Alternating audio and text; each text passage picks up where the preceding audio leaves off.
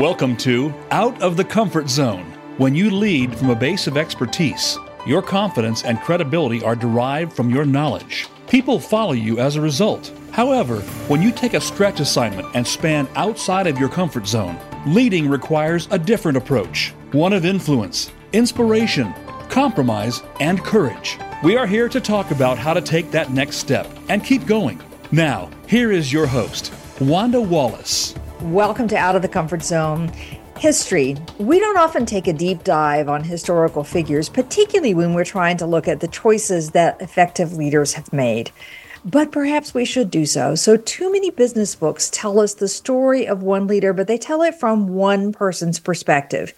And we often don't know until decades later whether that choice the leader made led to great things or to not so great things.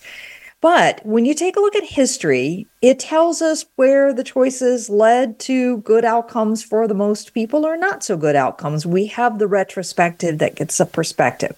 So today we're going to take a look at history. And the prime question is which leaders do we gravitate to in times of stability versus in times of crisis? And what does that say about how you should think about your own leadership in the situation in which you're leading? And I think you're going to find this is going to be a fascinating, highly relevant perspective, even though you might say, eh, history. Stay with us. With me today is Moshik Temkin. Moshik is a distinguished visiting professor of leadership and history at the Schwarzman College, Tsinghua University, and a fellow at Harvard University's Belfer Center for Science and International Affairs. He has taught in just about all the wonderful places in the world Harvard, Columbia University, École des Haute Etudes in Paris. He's been a visiting professor and lecturer in India, South Korea, Spain, Mexico, France, and the United States. His articles have appeared in the New York Times, The Nation, Journal of Democracy, New Republic, Los Angeles Times, and we could go on. The new book, which I highly recommend, fascinating read, is Warriors, Rebels, and Saints The Art of Leadership from Machiavelli to Malcolm X. Moshik, welcome to the show. Thank you for having me, Wanda. I'm super looking forward to it. First, let me say seriously, I really did enjoy the book. You know, I don't oh, often you. pick up a book and read kind of cover to cover, and I did on this one. It was really fun. But I, I gave my sort of half answer on why study history. And I admit I'm not a particularly good student of history deeply. But why do you tell people they should study history? You know, it was funny when you said, uh, you know, history. Uh, who needs history? That's how I felt for a long time at school. It was not my favorite subject. Even in college, it wasn't my favorite subject. I think uh, for the longest time, like many people, for me, his studying history was, you know, trying to remember names, dates. It seemed like things that are gone, the past, irrelevant. Who cares? We're living in the present. We're thinking about the future, right? So that was uh, sort of my reaction. I had other preferences until uh, it dawned on me that what, when we're studying history, we're actually studying change. We're studying how change happens. And in fact, history teaches us who we are as a world today, as a society. Uh, we can't understand where we are at this point in time. We can't understand the state of the world without understanding history because history is the process of change, right? And then, especially, I got into the question of leadership. So, the interaction between individual or group leaders and the circumstances that they face find themselves in. I think that is what drives history. As you said, sometimes to positive outcomes, sometimes to negative outcomes, and sometimes at to outcomes that are debatable. You know, we we often our political, even our political debates, the, the way we kind of agree or disagree about the state of the world, about what we think is right or wrong, is really about our interpretation of history right? Do we think that something that happened in the past is a good thing or not not a good thing? Is it important or not important? So for me, history is really about it, there cannot be something more relevant for us today. You know, it's not dead. It's not the past. Uh, you know, there's that scene in The Sixth Sense, which I'm sure many people have seen, at least my generation of Gen X, where, you know, I'm not giving too much away, where he says, you know, the kid, Macaulay Culkin says, I see dead people. That's me. I, I see dead people because they're very much with us, right? They're all around. They made the world that we live in today. So, what better way of understanding our world and leadership today than looking at history? That's how I see it. I have to say, the book gave me a new sense of hope because it hmm. reminded me that whatever craziness I think we might be facing at this moment in time, we have faced it before in ways we often don't realize. And so right. that, that was kind of a cool, like, okay, we've been at this juncture before and we figured our way through.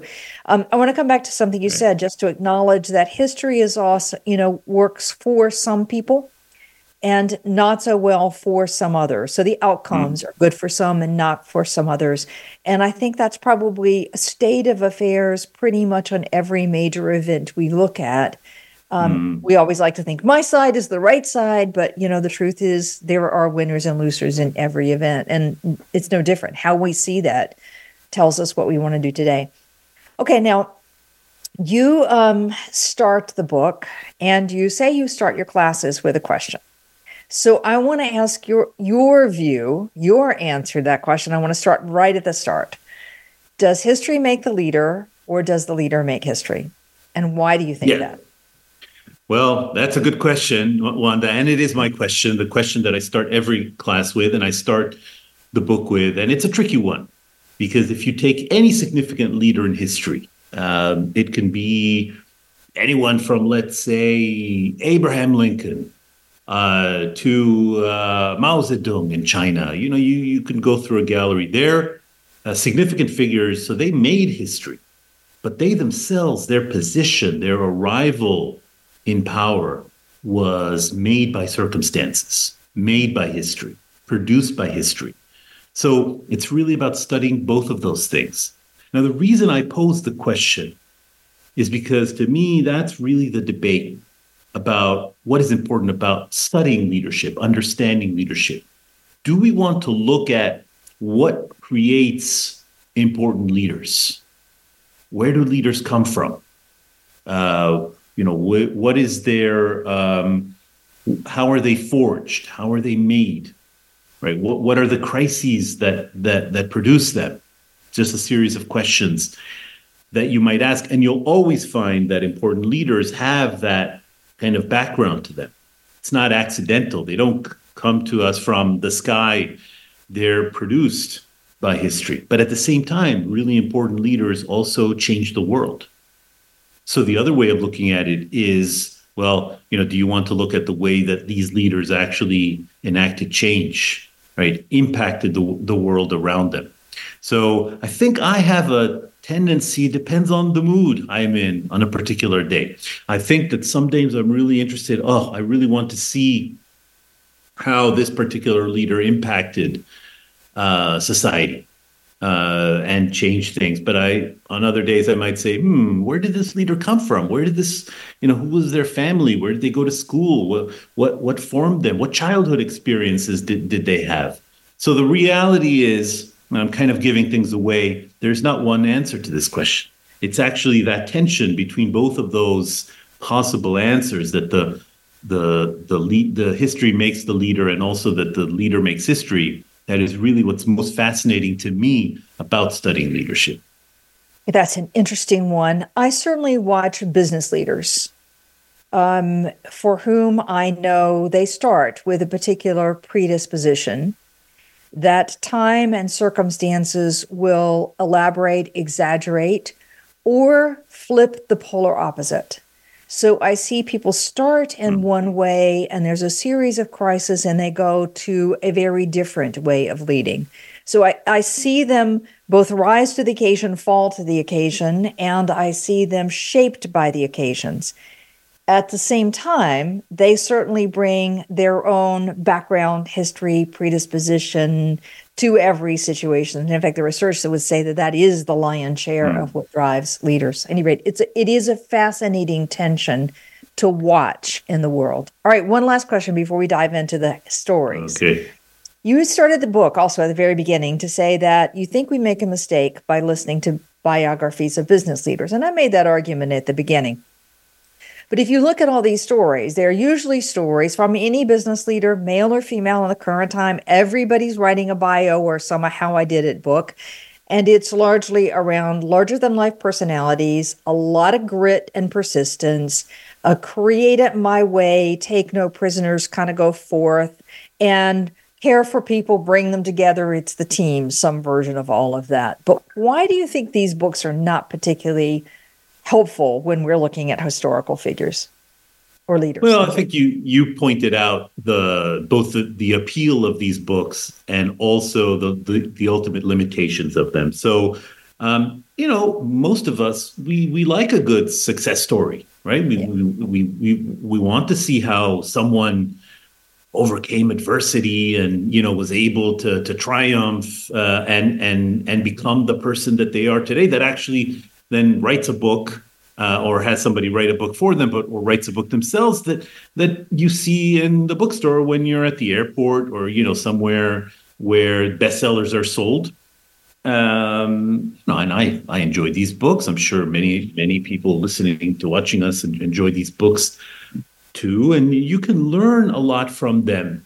But I think what they do ultimately two things. One is, as you you say, they they give the sort of the very often one person's perspective. If it's an if it's a memoir or an autobiography, and it's that person's perspective. And most people are what I would call unreliable narrators, not not because they not because they want to deceive or manipulate, but because we all have a particular perception of the world, um, but it's not necessarily the way other people might see things, and we might have a view of ourselves that is not the way that other people view us. So you get you learn more about a person's self-perception than maybe about what they actually did or what they actually accomplished. That's the first thing. Second thing is that I'm very skeptical that one person really is the entire story of anything. So we have a society and a culture, I think, that um, are very individualistic. What I mean by that is that this is the ethos that we grew up, especially in America, right? It's every man, woman for themselves uh, in a way, right? And we pull ourselves up by our bootstraps. And there's a lot of emphasis on winning. And there's especially a lot of emphasis on the kind of individual struggle. And we don't pay enough attention, I think, in general, to the broader factors that enable a person's success or even a person's failure.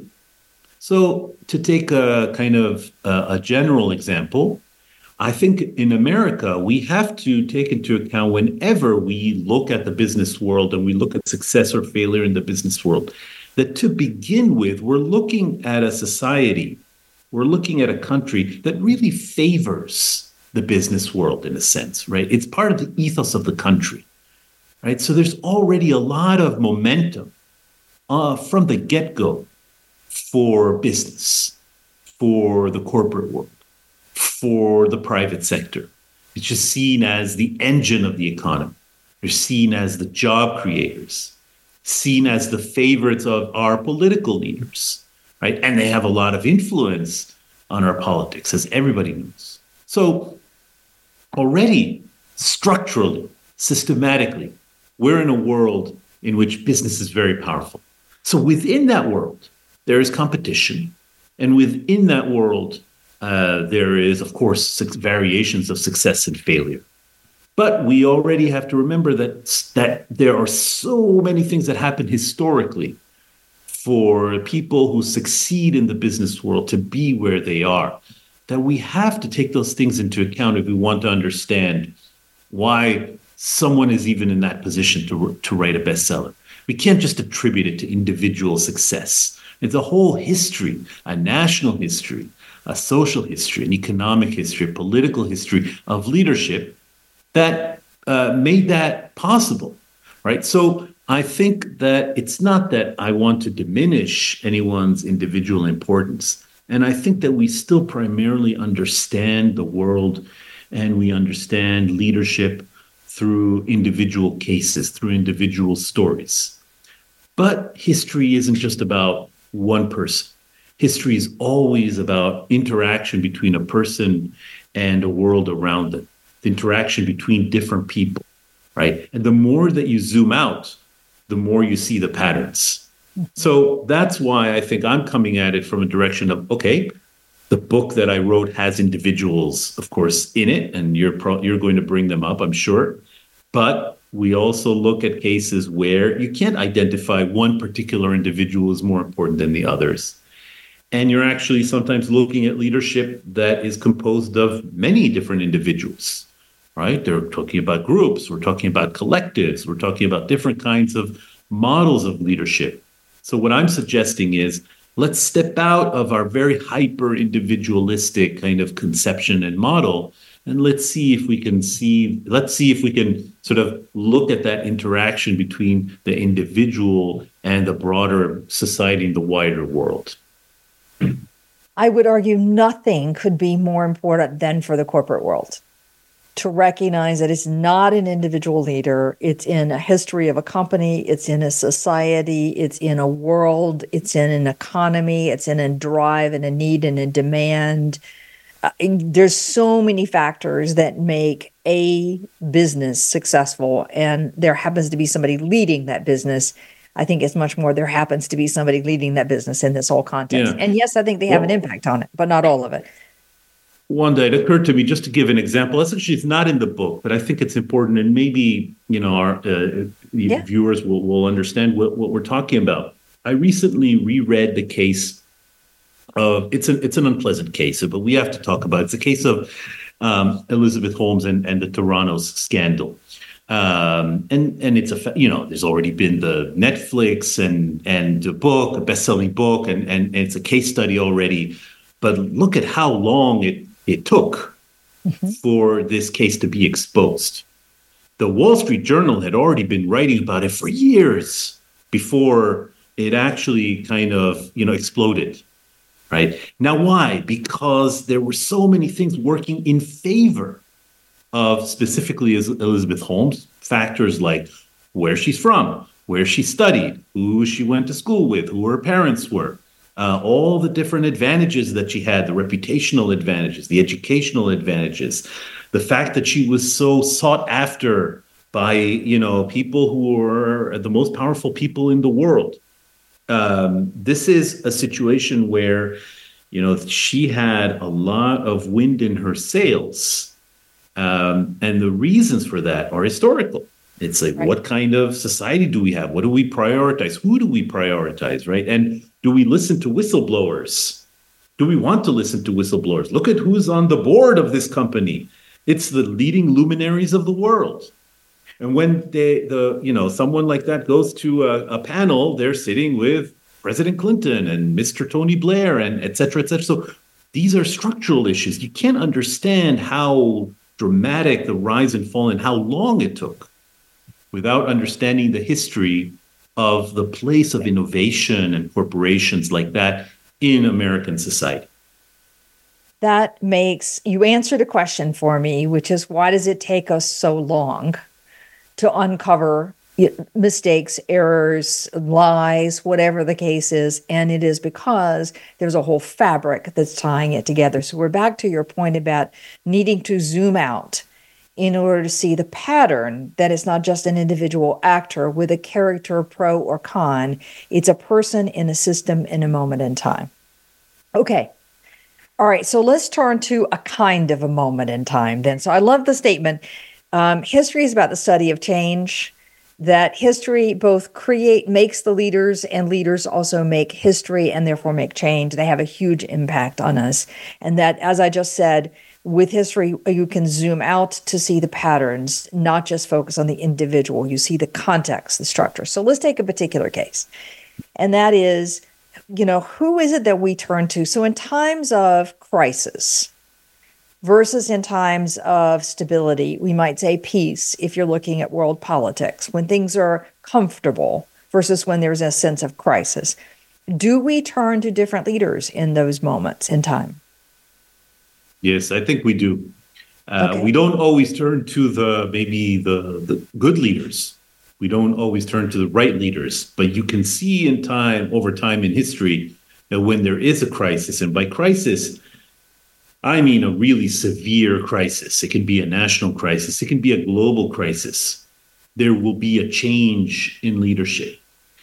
New leaders will emerge, and people will start look, taking sometimes a very a closer look, let's say, at the leaders that they already have and examining whether or judging for themselves whether these are the leaders that they actually want in this new crisis.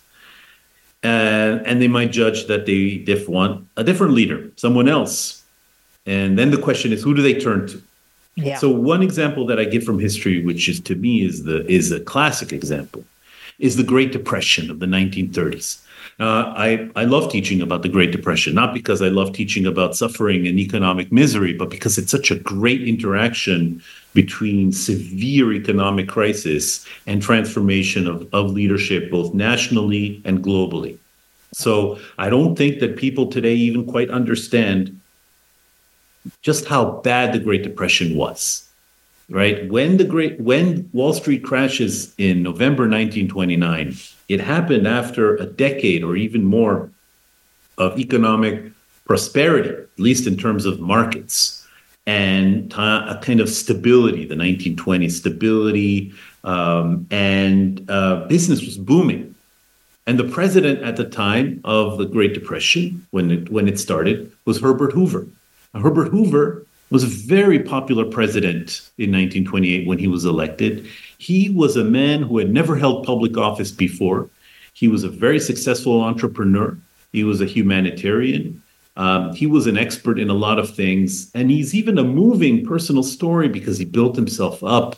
Uh, he came from a fairly modest uh, background and he really made a name for himself as, as, as an expert, right? So, not seen as a politician, seen more as a public servant. But it turned out that when crisis hit, and it was very bad, he was not the, mo- the man for that moment. He was a man who was really meant for a time of stability. He had great managerial skills, uh, but he didn't have the right kind of political skills and the kind of political reaction that was necessary for a time of crisis. Because when crisis hits, when you have 20, 25 to 30% unemployment, when families break up, when people start uh, starving, when people are jumping out of windows because they can't provide for their families, when it's that kind of devastation, all kinds of devastating, perverse things happen. For example, in Europe, societies turn to fascism and Nazism. That's the, the rise of Adolf Hitler to power in Germany is a direct result of economic collapse that spread into, into Europe. And what happens in the United States? Well, in the 1932 election, Franklin Roosevelt wins the election, and he is uh, someone who hits the ground running, right? The first 100 days of his administration are considered to be the most consequential in American presidential history since Lincoln. And it's really the creation of the New Deal. Now, the New Deal is still very controversial today because not everybody thinks that government intervention in the economy is the solution uh, to anything. But the fact of the matter is that Roosevelt put people, his administration, put people to work.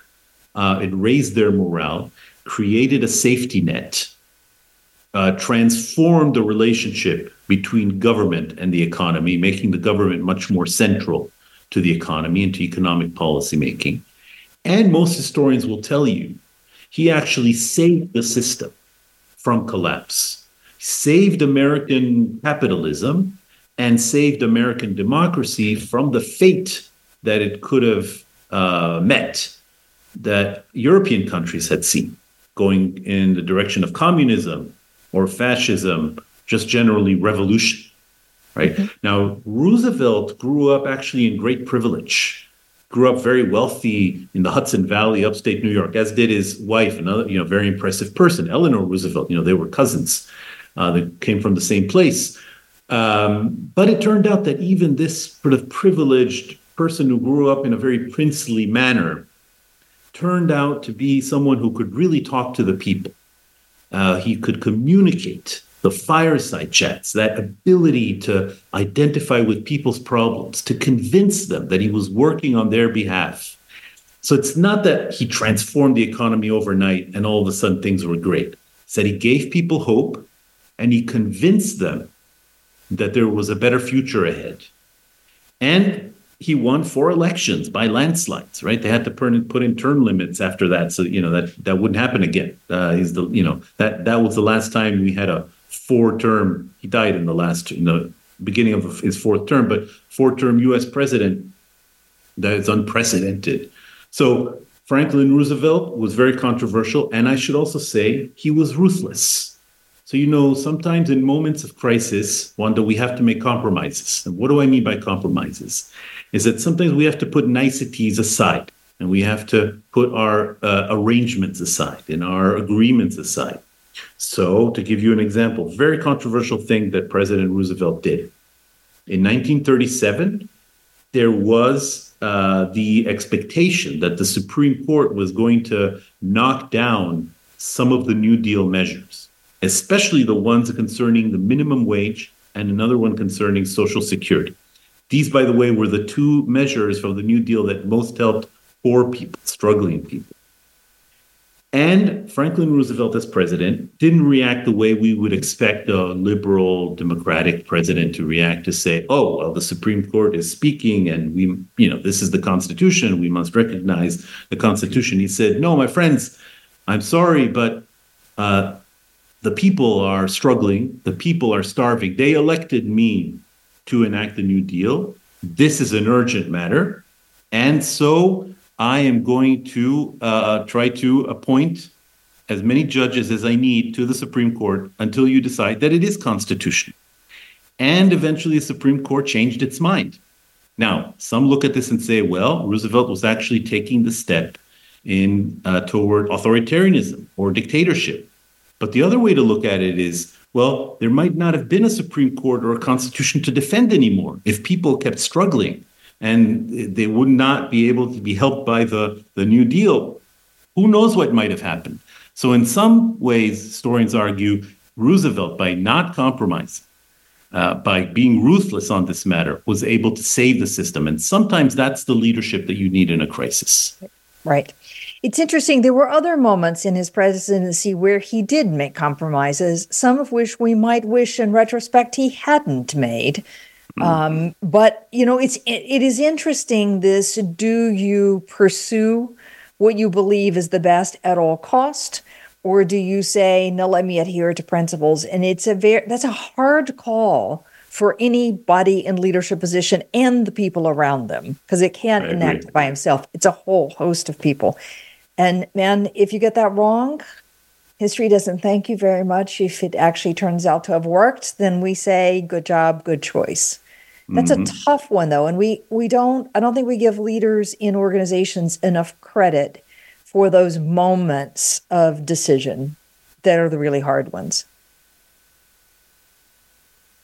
I think that's right. So you know, I in in terms of looking at this in in in in the business world, I think that you know sometimes you have to make decisions that are uh, drastic ones, right? So, um, in and usually it's the difference between, you know, uh, again the time of stability and the time of the time of crisis. In times of stability, you're probably making a large number of small decisions, right? That are very important to kind of keep things going the way they are. Things are going well. You don't want to rock the boat too much. You want to you want to kind of continue on that trend. You don't want to fix what's not broken. Uh, but in times of a severe crisis, first you have to be able to identify the crisis. So to go back to that example, I think President Hoover was slow to recognize the, the crisis itself. Um, and he wasn't really responsive to that change. I think it didn't sink in the extent to which he could actually intervene uh, and help as as the leader, as the president. And I think that Roosevelt was able to at least recognize that crisis, understand that they were in a moment of crisis, and respond appropriately. Now, it could also be, Wanda, that if you switch the roles and put Franklin Roosevelt in a time of stability and peace, that would be disastrous. I think that what we see in history is very often, and you can see that in the business world, I'm sure, that there are leaders that you say, ah, this this is the sort of leader that you want in a crisis. But when times are stable, when there's relative peace, they get restless. They get almost bored. They they create havoc. Um, I actually see that. You can. I think you can see that almost on a on a day to day level in all kinds of situations. And I I suspect that uh, Roosevelt was that kind that kind of president. It was a it was a case of really the leader meeting his moment. Right. We certainly see that in the business world. In fact, it's one of my running jokes that if you take somebody who is a change artist, who's a go in and fix a broken system, you want to get them out of there as quickly as they get it fixed because then they get restless and start breaking Absolutely. things you don't need yep. breaking. And they also don't have the persona, the style, the approach to calm people down and let them get back to a moment of stability. They're That's like, right. go, go, go, go, go, change, change, change. And likewise, you find somebody's really good in a stable, steady running business, they will not react to the crisis fast enough to change quickly enough. They're sort of slow. Exactly what makes them great in one situation makes them terrible in the other situation. So I believe it works on both sides. Um, I have mm. two questions about the Roosevelt Hoover story. Yeah. Back to your notion that it, when you zoom out, you get a bigger perspective. Do you think Roosevelt was better at understanding how government could intervene because he was closer to how capital markets worked, given his background, his heritage coming from money? And many of those people were his friends, the capitalists were his friends, whereas Hoover was less associated with it. Is that a fair interpretation? Well, I don't know about that. I think that actually, you know, in some ways, Hoover was really a product of the American capitalist system. Let's not forget, Hoover was actually very successful in the business world. You know, uh, your question, which I, I, will answer in a moment, raises a kind of a, for me, a, a, a, meta question. You know, I often people say, why do you choose the cases that you choose? I, you know, I look at Herbert Hoover and Franklin Roosevelt. In the case of the Vietnam War, I look at Lyndon Johnson and Robert McNamara. And I see that very often I'm very drawn to surprises. I'm, I'm, I, I think that sometimes what we see from leaders confounds our expectations. So when I look at Hoover and Roosevelt, in some ways I would expect the opposite result. And it can be even sometimes disturbing to students or readers. Hoover, a man who came from a more modest background, who really built himself up. He knew the business world actually. He and he also knew he was a an innovator right? He was a pioneer in many ways. It's not so much a matter of not knowing how the business world worked. Roosevelt, because he was from a, you know, he came from privilege, he never had to struggle.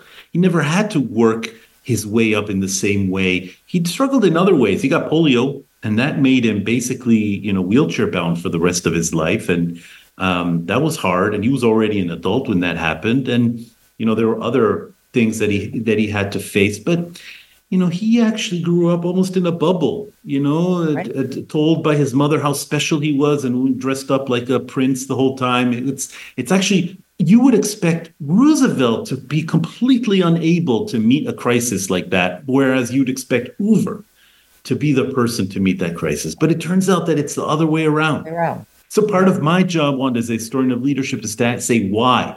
Why mm-hmm. is it? Part of it has to do with personality.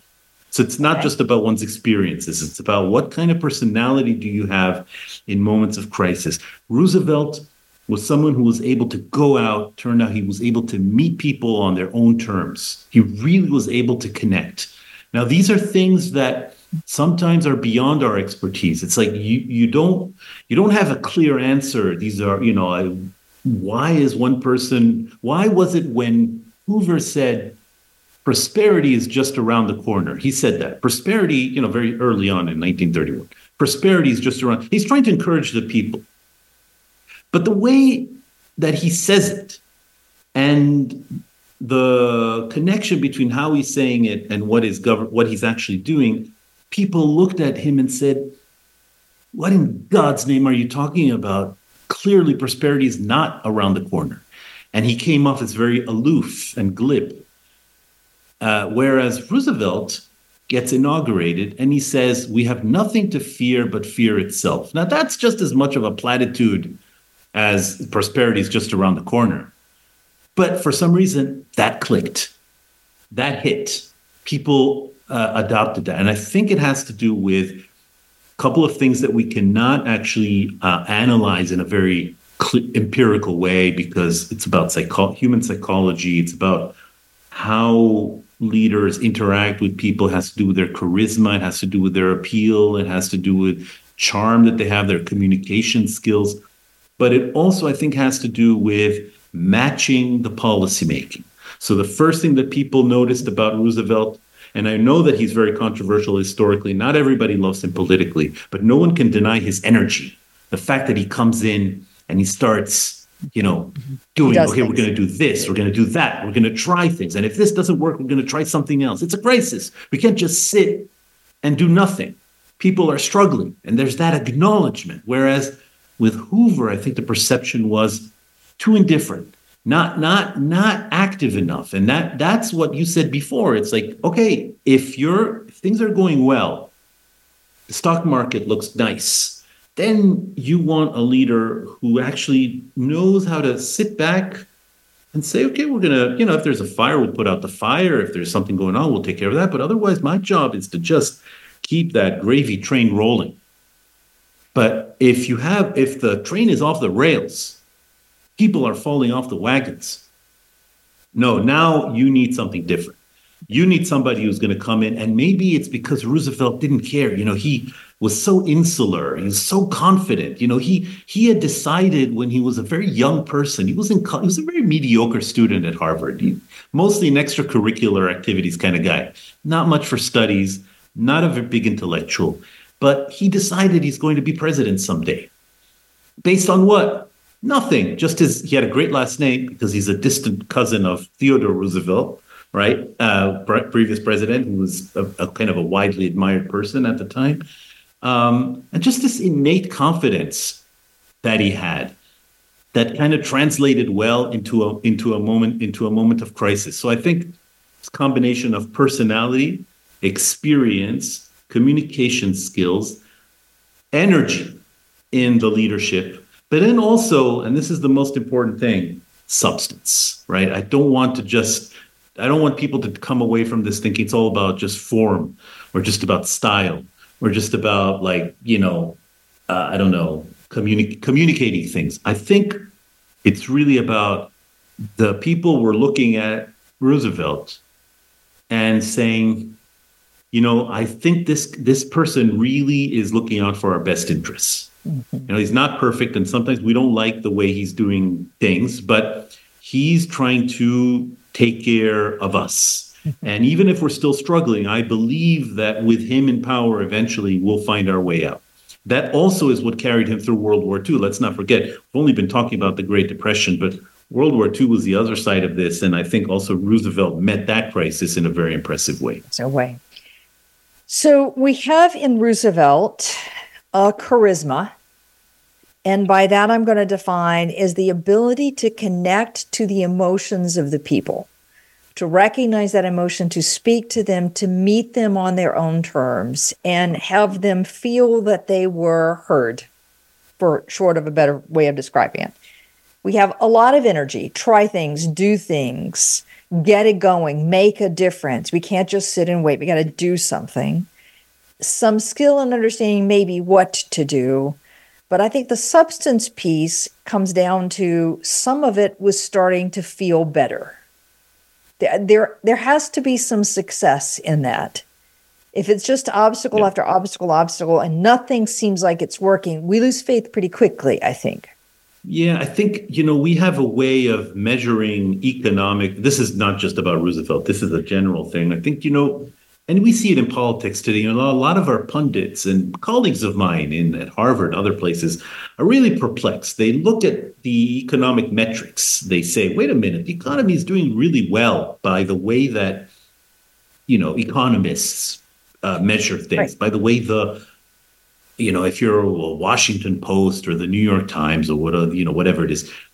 Then they're looking at charts. They're looking at numbers. The economy is doing yeah. well, but then why are why are the people not recognizing this? Why is the president so unpopular? Uh, just the previous president was also unpopular. You know, our presidents always seem to be unpopular, recently at least.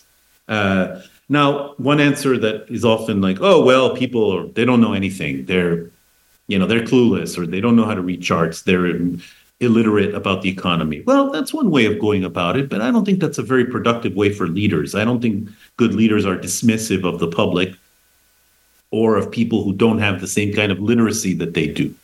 I think that leaders recognize people on their own terms. So, to give you an example, Roosevelt understood that even if the economic metrics are bad, let's say that the you know the markets are still weak or that the economy is not growing, if you actually put people to work, because that's what they were doing, they were putting people to work. Now, doing what? For example, they'd hire people to now they, of course they had great infrastructure projects you know tennessee valley authority and you know a lot of things that they were doing that were very significant. But they also like would the idea was you hire people and you put them somewhere and they're cutting rocks all day long. Why are they cutting rocks? They're, they're not going to do anything with the rocks. They're just cutting rocks. At the end of the day you give them some money. You pay them a salary.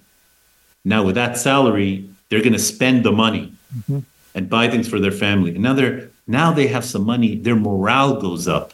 They stay with the family, right? Psychologically, that's an immeasurably better situation than they were previously. It doesn't change the economy in the way that we look at numbers, but it, change, it changes people's perspective and morale. And it glues, starts gluing society back together. So the idea was you keep mm-hmm. people busy, you keep them active, you keep them employed, you keep them with their families because what had been the problem you know people had yeah. been leaving men were wandering all over the country looking for work and there was no work and then you know mothers would be that's how we get the famous picture of the migrant mother you know in california. You get uh, families falling from poverty to destitution which is a very bad situation and their goal was okay we got to start keeping the family unit in place we start we got to start doing things that keep our society intact so that we don't collapse into revolution or right. something like that that's that's how bad it was so i yeah. think that yeah. we, today we're not in that kind of situation but i think that we lack leaders who have a sometimes a, just a more simple understanding of how people understand their own economic situation it's not just a okay show them a chart but also tell them, okay, look, your life is materially better than it was, let's say, for your parents. And that's becoming a harder argument for, for our leaders to make. Right. I don't want to diagnose our current political situation, but certainly don't want to go there for the U.S. and uh, or around the world because I think there are various countries that are feeling this. When you look at the historical figures, there is something about people's acknowledging the basic emotions mm-hmm. that people are feeling. And I think that's somehow what we're missing in the moment. What's the emotion? And the emotion is not about just the pure economics. It's about how I feel about my position in society, my opportunities, my future, morale in general, you know, the trust in institutions. I think there's a whole bunch of things that feel like the emotions are gone. And what's interesting about Roosevelt is using that great communication skill to be able to acknowledge the emotions in a way that comes across as credible to people. And if I could say to leaders one thing, like that one thing is going to get you more followership than anything. But you got to follow that with some substance yeah. and some action and some making some difference. All right, last question on this mm. particular topic. Then I want to shift gears. When you look across all the historical figures that you you examine across countries, across nationalities, across time span, in a moment of crisis, do we always turn to that more charismatic leadership style? Are there times when we go the opposite direction? Well, that's a tricky one because the the, the charisma is charisma is an interesting definition, but give me yeah. that connecting to people and that human touch. I think I think in moments of crisis, and this is without getting into it because different people, of course, have different political preferences. You just right. said that, and I don't want to get into all of that. But I think that people are going to be looking for a match between the the the words and the action, words and action. I think that you know words are important. You know, rhetoric is important. The communication is important. but do the words match the actions? And then when there are actions, are there words that explain those actions? And I think that what we see in crisis, in moments of crisis, is that those are going to be the leaders who are most uh, kind of, you know, uh, appealing to people because people want, uh, for example, if you're suddenly finding yourself in a crisis, you're looking for a number of things. First of all, I think the first thing that people want to understand is, wait, you know, I know that I'm in a crisis, but what is the nature? What is, what happened, and who is responsible for what happened? So you have leaders who can actually give explanations. They can say, you know, you're in a crisis now because you know this happened or because these these people failed you, or right. they can also go in a different direction, and this is can be an unfortunate thing. Uh, there's a lot of scapegoating that is possible in these situations. Okay. okay, you're in a crisis because all these people came into your country. Or you're in a crisis because this particular group of people didn't have your best interest you know? They claim to be your fellow citizens but they're actually you know against you that sort of thing. And then a lot of people are often convinced by that. So those are explanations. Right. So i'll be honest with you wanda. I mean i wear my hat as a historian of leadership but also wear my hat as a citizen and i want to identify leaders who provide an explanation, but that the explanation itself is not a harmful one. It's not a manipulative one, and it's not a deceiving one. And and uh, unfortunately, we do see a lot of that. I'm not talking about America. I'm talking about worldwide, and we see it in history. Let's let, let's call a spade a spade. In case of the, the Great Depression, what happened in the world, some of the worst tragedies that we saw that led up actually to World War II were a direct result of this kind of thing where a crisis hits, and then you get charismatic right. leaders right. who use their charisma to incite against people or to blame people for the misfortune of of their you know their public right. and that can be very dangerous so i guess the answer Wanda is yes people will turn to the kind of charismatic leader but charisma comes in different ways. And, different and i think yeah. we we we want we want to be wary of not kind of throwing the baby out with the with the bathwater and say charisma can be good if it's used for the public good. And i actually equate leadership. Often people will say well what is leadership for you? Especially in moments of crisis. And i think leadership isn't just about getting people to follow you. It isn't just about winning it isn't just about success. It's about doing the public good. It's about public service. And you can do public service whether you're in the public world or in the private world in the right, business world. Right, and we right, see many examples of this. Right. Right. Just plenty and there's many different ways of defining public success. All right. I recognize we're we're not going to have tons of minutes to pursue this one but i want to shift from this particular question about crisis to a different form uh, maybe it's another form of crisis, but it's when a group of people decide that transformation is needed. We see a lot, ton of these over history, and often they follow from some form of crisis, but not always.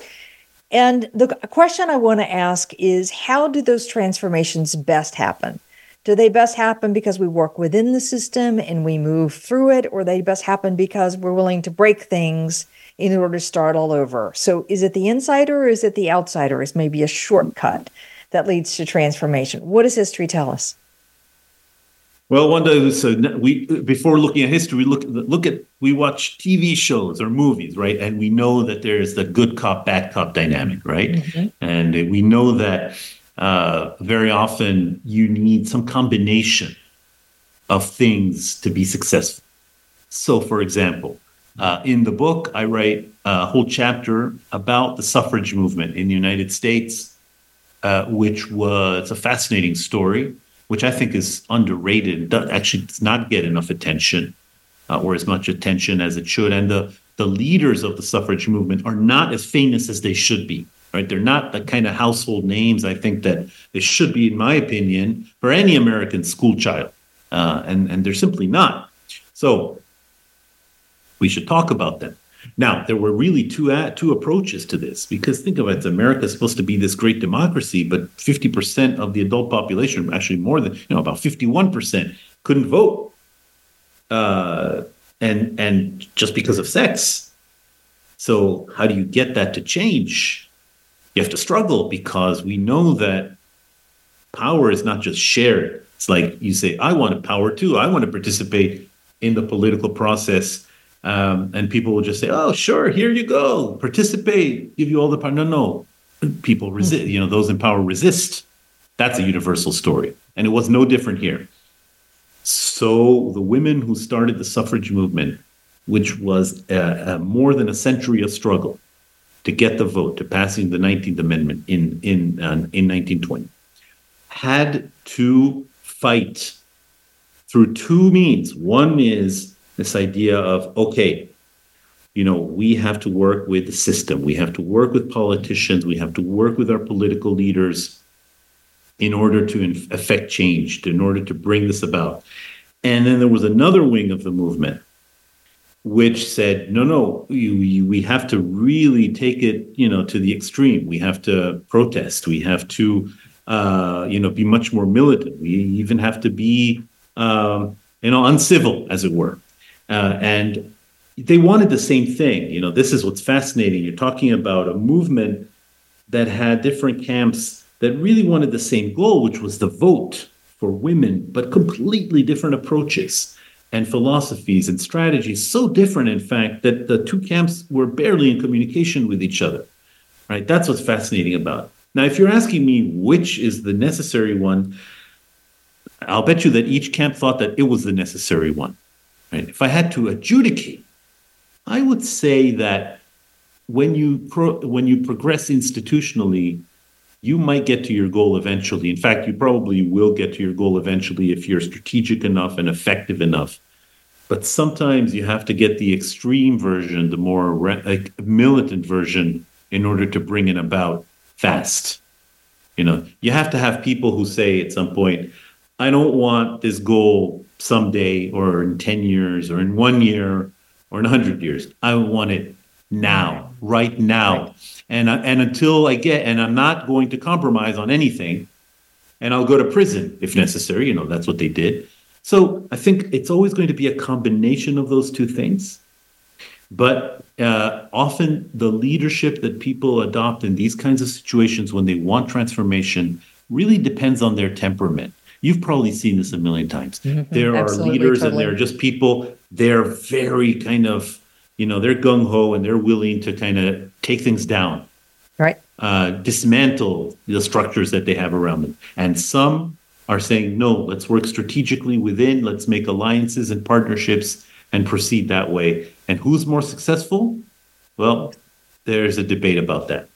You know, what's interesting about this one, it brings me back full circle to my one fundamental principle I believe about leadership that it is a perfect blend of yin and yang in any dimension that you want to look at. So, do the times make the leader or the leader make the times? Both. Do I need leaders who can respond dramatically and emotionally and connect with people and take action and move things forward, give faith to people? Or do I want leaders who are calmer, present, slow, and steady? The answer is both. It depends upon the circumstances. Do I lead people who want to work within the system and slowly increment the system and bring the system along? Or do I want people who will radically break the system, take dramatic action in order to call attention to it? The answer is both. And we're right back to that name. Any characteristic of leadership you would name is a yin and yang property. And the question is, how do we figure out which yin to which moment in time, to which circumstances, and where's your counterpart, even if it's not you, it's somewhere else. I agree. So I think it's about identifying the situation that you're in now. That's easier said than done. And for me, going back to the very first thing you said in our conversation, Wanda that's all about history. History is our best laboratory for recognizing situations. We're not we're not doing things for the eh, for the very first time. You know, things don't repeat themselves, but if you read history, leadership in history, hopefully through my book, which I strongly recommend, then you'll at least be able to say, aha, this sounds familiar, this seems familiar, and we yeah. can uh, learn from it to apply to the cases that we have today. Fantastic. Moshik, I would love to keep talking. There is so much more that's in this book that's amazing. History Thank is about you. change. You want to understand how to create change? Look at history. My guest today, Moshik Temkin, the book we're talking about, Warriors, Rebels, and Saints The Art of Leadership from Machiavelli to Malcolm X. Moshik, thanks for being here for a great conversation. And join us next Thank week you, for another ep- yeah, join us next week for another episode in Getting Out of Your Comfort Zone. Thank you for joining us today. Tune in for another edition next week with Dr. Wanda Wallace on the Voice America Business Channel. Reach outside your comfort zone this week.